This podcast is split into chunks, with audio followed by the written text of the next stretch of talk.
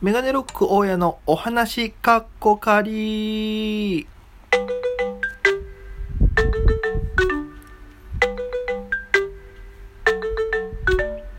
さあ、ということで、えー、メガネロックへの過去仮、えー、お話過去仮ですね。えー、今回5回目となっております。まあね、えー、だんだん使い方も慣れてまいりました。えー、トーク、久しぶりにやってきて、だんだんね、えー、最初4回目ぐらいまで多分テンション低かったんですけど、5回目ぐらいから、だんだんね、あの、昔ラジオやってた頃の、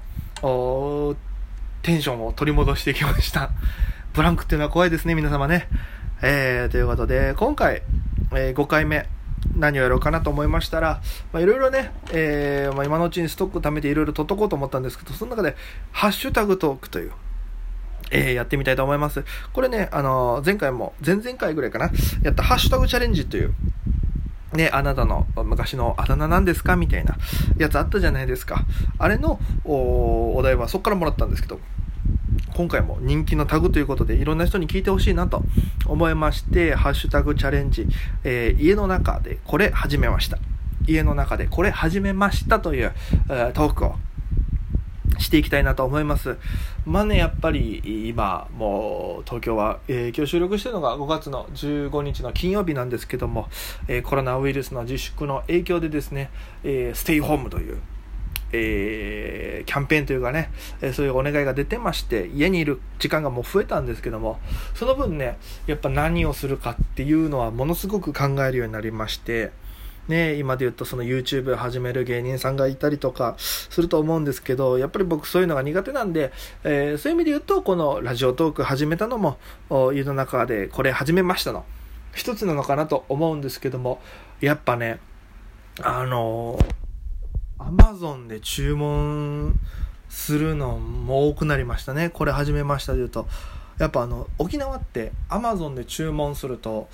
あの、結構距離があるんでね、その、飛行機か船便どっちかで来るか分からないですけど、1週間ぐらい時間かかるんですよ、アマゾンで。ね、行っても。でも東京来てアマゾンやり始めたら、もう2日3日で届くっていう、まずそこに感動ですよね。もうこんな早くアマゾンで届くんだみたいなでああもうそれに感動していろいろそういうなんかいろんなサービスを身近に感じるというかね。やっぱ沖縄だとちょっと距離があってなかなかなと思ってたものも感じるようになりまして。でそれで言うとそのおうち時間になったおかげで、えー、ていうんですかアマゾンプライムですか。その流れで言うと。動画見放題みたいなもう家に行ってやることがなくなってくるわけですよ。ね。でアマゾンプライム。ちょっと登録したら面白くてバーって見始めるじゃないですか。で、そうなると Wi-Fi がね、必要だよと、今、ズーム飲みとかあるでしょ？あんなんでやっても、僕、あの、常に 3G っていうね、あの、au の携帯使ってるんです 3G で生活してたんです。なぜかっていうと、僕めちゃくちゃ YouTube とか見るんですけど、4G にすると、もうすごくデータがガンって早くなくなっちゃうんです。毎月一応20、20ギガ入ってくるプランを使ってるんですけど 4G だともう1日使っただけで半分ぐらいまでもうひどいとそれ以上いくんですよ。YouTube で。でどうしようかなと思った結果もう2年ぐらいずっとその 3G っていう 4G よりも1個遅い速度のやつにして生活してたら一応全然あの問題ないんですよ。生活に支障きたさないしちょっと待つかなぐらいで全然普段通り使えるんですよ。ででもやっぱりその LINE でねまた Zoom じゃない人とは LINE とかのテレビ電話で飲み会するってなったら結構ね容量があの行き交うのでその LINE だとねちょっと耐えられないんですよ 3G で一回 4G にしてやった時に結構1時間2時間喋ったらガンってギガ数減っててでその時に喋ってたあ人から、まあ、差しね1対1で飲んでたんですけど w i f i いいよって言われて。で気になって調べたら意外とその安くでいけるしそのソフトバンクエア。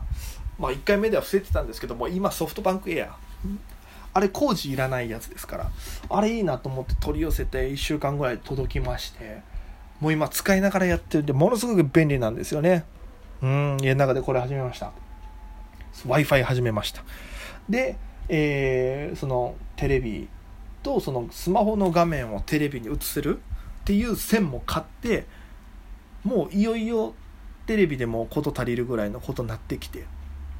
もう YouTube 見放題ですよね。テレビ大きい画面で見れるっていうの。始めまして。であとツタヤプレミアムも入りまして。めちゃくちゃサブスクを楽しんでるんですけども。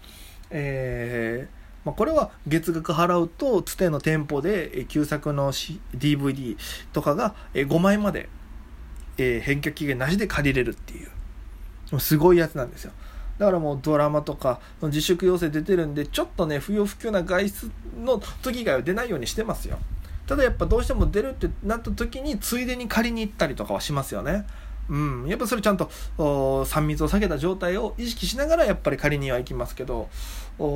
人があんまりいない時間帯とかね考えて行ったりしますけどやっぱそこで DVD 今まで見なかったドラマとか映画そういうのもそういうのを使って、えー、借りてみたりとかしてますよ今「今日から俺は」とか「えっと、探偵が早すぎる勇者ヨシヒコの冒険」とか「ブス島由里子の赤裸々日記」とかねえー、悪党は千里を走るとか、ものすごくいろんなドラマを見てます。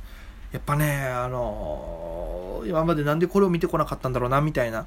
うん、やっぱすごくネタ作りになる上でもすごく参考になるものがいっぱいあるなと思いながら。うん、見ながら。で、えー、で、プレミアムは、その店舗だけじゃなくて、えー、アプリもあって、それをアプリで見ると Amazon プライムみたいな感じで、えー、作品が何本か見れたりとかっていう、するサービスもあるんで、やっぱねそのサブスクに対する価値というのをすごくこの自粛期間で考えるようになりましてそして、えー、Amazon で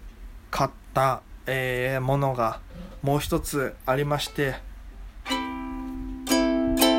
こえてますかね？ウクレレ始めました。あんまり楽器得意じゃないんですけどちょっとひょんなことからね、えー、興味を持ちましてウクレレを買ってみたんですよ。で、うん、あもうやり始めなんでね僕結構指が太いんですよ。もう体格もがたいですから、えー、指が太くて、ね、なかなかうまくできてるか分からないしこれどどんな感じで音取れてるか分かんないですけどちょっと弾いてみますね。まだやり始めて3日ぐらいですけど。